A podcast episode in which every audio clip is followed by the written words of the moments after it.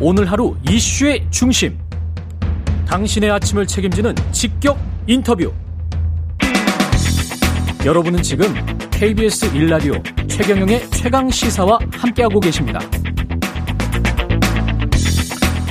네, 안철수 후보 멘토로 불렸던 김민전 경희대학교 교수가 국민의힘 윤석열 선대위에 합류했습니다. 어제 임명 후 처음으로 선대위 회의에 참석도 했어요. 국민의힘 김민전 공동선대위원장 연결돼 있습니다. 안녕하세요. 아, 네, 안녕하세요. 예, 오랜만에 뵙겠습니다, 교수님. 아, 네. 예. 그런데 지금 멘토라고 말씀하셨잖아요. 그거는 언론이, 예. 어느 언론이 처음에 잘못 쓰고 난 이후에 계속 그게 반복되고 있는데요. 잘못 알려진 겁니까? 예. 아, 네, 그렇습니다. 안철수 예. 후보를 지지했고, 예. 어, 지금도 높이 평가하고 있다. 이렇게 생각합니다. 아, 그렇군요. 그게 저 멘토하고는 약간 뉘앙스가 다른가요? 왜 특별히 아, 지적하시는 다르죠. 멘토라고 예. 하는 것은 어드바이스를 주는 입장이고, 예. 아, 저는 그동안에 지지자였다. 지지자였다. 네, 예. 네. 알겠습니다. 제가 오프닝이 겸손이었는데 겸손하게 말씀을 하시네요. 안, 그 안철수 후보를 지지하지만 정권 교체를 위해서 국민의힘에 합류했다. 이게 네. 그럼 저 국민의힘 들어가면서 좀 이 취지의 그런 말씀이셨죠, 이게? 아, 네, 그렇습니다. 예. 뭐 이제 어느 기자분이 음. 에, 과거에 했었는데 왜 들어갔냐라고 음. 말씀하시면서 안철수 후보 이제 지지하지 않냐라는 예. 말씀을 하셨어요. 그래서 저는 뭐 지금도 굉장히 높이 평가하고 있고 어. 특히 미래를 볼 수 있는 어, 정치인 가운데 아주 드문 정치인이시다. 아, 그렇게 높이 평가하지만 이번 선거의 시대 정신은 정치 정권 교체다. 그런 어. 차원에서 어, 정권 교체에 에, 뭐, 이 조금이라도 도움이 되고 싶다라는 예. 말씀을 드렸죠. 거기서부터 이제 시작된 겁니다. 그럼 정권 교체의 현실적 선택이었다라고 제가 판단을 한다면 그러면 만약에 지지율이 안철수 후보가 높아지면 그러면 안철수 후보를 도와주실 수도 있으세요? 국민의힘 아유. 어, 우리가 생각하세요? 예를 들면 2017년 대선 같은 경우 물론 저는 안철수 후보도 열심히 하셔서 어, 높은 지지율 넣을 수 있다고 생각하고요. 다만 예. 2017년 대선에서는 음, 굉장히 좋은 입지에 있었음에도 불구하고 음. 어, 결국 어, 두 당의 두 정당의 지지 기반의 에, 그 장벽을 넘기 어렵다라고 하는 것을 봤고요. 뿐만 아니라 아, 지금 정권 교체의 당위성으로 봤을 때 에, 문재인 정부의 민주주의 후퇴에 누가 가장 그것을 어, 막고자 노력했는가라고 음. 하는 차원에서는 어, 결국 윤석열 후보가 가장 헌신했다. 그런 차원에서 이번 선거는 어, 윤석열 후보가 가장 정당성과 당위성이 있다. 이렇게 생각하는 겁니다. 네. 민주주의 문재인 정부의 민주주의 후퇴를 말씀을 하셨는데요. 어떤 부분에서 그렇게 느끼고 계십니까? 아, 네. 지금 뭐 논란이 되고 있는 통신 사찰, 뭐 통신 조회 마찬가지이고요. 지금 음. 뭐 대통령 야당 후보를 비롯해서 가족 그리고 국회의원 84명 어, 또 기자분들 140명 정말 놀라운 규모로 이루어지고 있지 않습니까? 네. 아, 특히 그 가운데 정말 지, 저는 뭐 질이 좋지 않다라고 생각하는 것은 공수처에 대해서 어, 불리한 어, 기사를 썼던 기자의 에, 통- 전화기를 뭐 사찰했다. 이건 정말로 뭐 저는 좋지 않은 것이고 민주주의의 위협이다 이렇게 생각하고요. 어, 정말 예를 들면 뭐 한도 없는데요. 대표적으로 2018년 지방선거에서 그 송철호 후보를 청와대의 8개 조직인가요? 어, 그 청와대가 도왔다라고 하는 게 검찰이 2020년 1월에 기소했던 내용입니다. 음. 그런데 아직 제대로 재판이 되고 있지 않다. 검찰의 판단이 저는 100% 옳다라고 생각하는 것은 아니지만 재판이 이루어져야 되잖아요. 그런데 재판이 이루어지고 있지 않다. 이것은 정상이 아니지 않느냐라는 생각하고요. 저는 뭐 2020년 총선도 마찬가지로 생각합니다. 어, 선거법상에는 6개월 이내에 재검표를 마치도록 되어 있습니다만은 예. 내년 대선 이후로 미뤄진 것들도 있고요. 이렇게 미뤄진다라고 한다면 정말 제대로 된 재검표가 되겠는가. 더더욱이나 어, 한국 선거에 있어서 선관위가 그동안에 굉장히 어, 정말 정확한 어, 개표 관리를 해왔습니다. 근데 이번 선거에는 이상하게 이 뭐 증거 보정 과정에서 나타났던 것을 봐도 어 국민들의 소중한 그 투표 용지가 무슨 어, 특정 회사의 그 빵 상자에 그또 구멍이 숭숭 뚫려 있는 빵 상자에 들어가 있다든지 이런 것도 그동안에 우리가 정관위가 선거 관리할 때 이렇게 하지 않았거든요.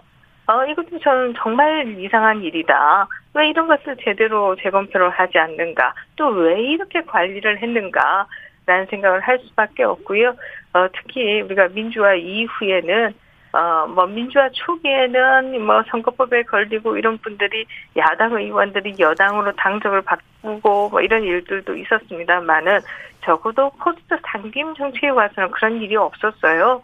근데 아시다시피 성남시에서는 야당 의원이 수십억을 받고 여당 의원으로 당적을 바꾼다.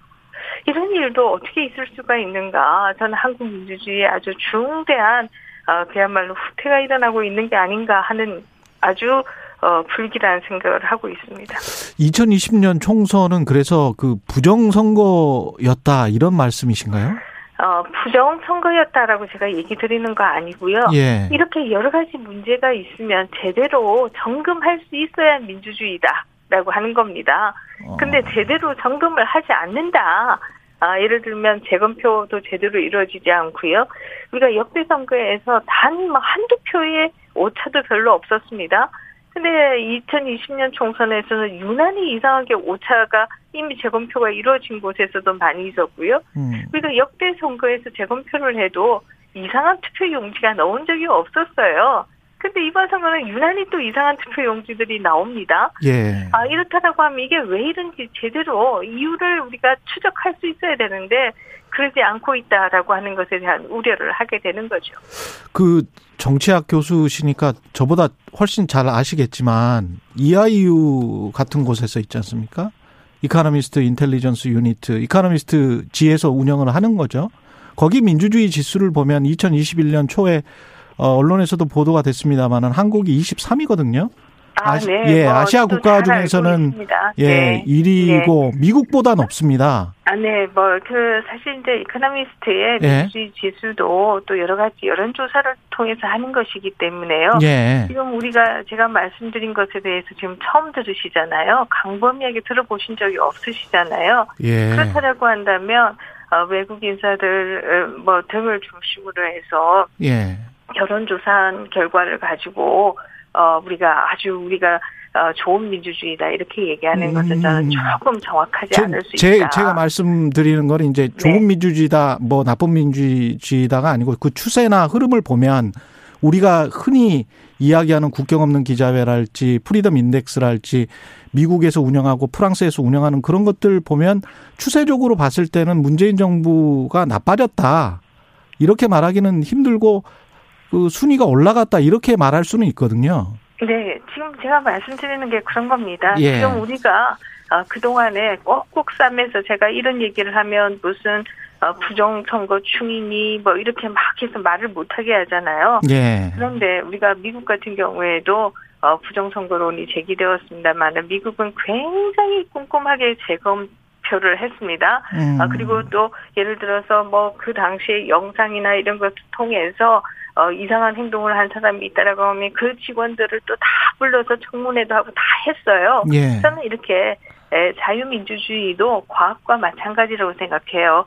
이상한 게 있으면 의문을 제기할 수 있고 그 의문에 대해서 왜 그런지 살펴볼 수 있어야 제대로 된 민주주의다. 그런 차원에서 우리가 지금 재판도 제대로 되고 있지 않고 어, 음. 왜 법에서 6개월 이내에 하라고 하면 왜 하지 않는가? 예. 왜그 검찰이 에, 청와대가 선거에 개입했다라고 기소를 했는데 왜 재판을 하지 않는가? 이거 다 정상이 아니라는 거죠. 음, 알겠습니다. 그 민주주의라면 아무래도 그러면 토론이나 뭐 이런 것을 더 많이 해야 되겠다는 그런 생각은 있으신 거죠? 아 물론입니다. 예, 제가 예. 지금 토론을 방해하는 건 아니죠. 예, 예. 네. 근데 이제 만약에 이제 TV 토론을 여당 쪽에서는 많이 하자라는 쪽으로 지금 공세를 하는 것 같고 야당 쪽에서는 어떤 어떤 조건을 아, 하면 뭐 토론에 임할 수 있다 뭐 이런 것 같고 이런 사람과 토론하는 거는 좀 가짠다. 이런 이야기까지 나오는데요. 이 부분에 관해서는 어떻게 생각하십니까? 네, 뭐 저는 토론은 많은 것이 좋다 이렇게 생각은 합니다. 그러나 예. 아, 전제 조건이 몇 개 있다고 생각하는데요. 예. 첫 번째로는 우리가 이 TV 토론, 대선 후보의 TV 토론이 도입된 것은 미국에서 1950년대부터 시작을 했습니다. 음. 아, 그리고 이제 이것이 우리도 1997년 대선에서 도입이 되었어요. 예. 그래서 미국 같은 경우에도 세 번을 합니다. 그래서 우리 선관위에서도 어, 세 번을 도입한 것이다. 아, 이 점을 지금 얘기 드리겠고요. 그 다음에 토론은 아, 정말 이게 단순한 싸움을 하기 위한 장이 아니라 아, 이것이 정책에 대한 정말 어, 의견을 나누고 이것을 통해서 양 후보가 더 좋은 정책을 찾아가고 만약에 이렇게 하기 위한 것이라고 한다면 어, 정말 토론에 정직하게 임해야 한다라는 생각을 합니다. 음. 그러나 예. 어, 지금 뭐 지금 대장동 사건도 마찬가지이죠. 어, 두 분씩이나 이미 사망을 한 이런 상황인데도 예를 들면 어, 성남시 의회가 조사를 하자라고 하는 것도 다수 당이 반대를 해서 조사도 지금 못하고 있는 이런 상황 아니겠습니까? 예. 이런 상황에서 어떻게 진실이 나올 수 있으며 토론이 진실이 나오지 않는 상황에서 어떻게 제대로 되겠느냐 이제 이런 문제 제기가 가능하고요. 그런 차원에서 윤석열 후보는 이것에 대한 특검을 하자. 그러면 토론도 할 수 있지 않겠냐. 아, 이 얘기를 하고 있는 거죠. 그 위원장님 혹시 마지막으로요. 시간이 별로 없어서 윤석열 네. 후보와 안철수 후보의 단일화에서 어떤 역할을 어, 하실 수가 있습니까? 어, 단일화는 음. 두 후보 간에 있어서의 저는 신뢰가 굉장히 중요하다 이렇게 생각하고요. 네. 어, 그것은 결국은 후보가 중심이 될 수밖에 없는 일이다라는 생각을 합니다. 제가 무슨 단일화의 가교다 뭐 이렇게 얘기 드리기는 어려워요. 네, 알겠습니다. 여기까지 듣겠습니다. 고맙습니다. 네, 감사합니다. 네, 국민의힘 김민전 공동선대위원장이었습니다.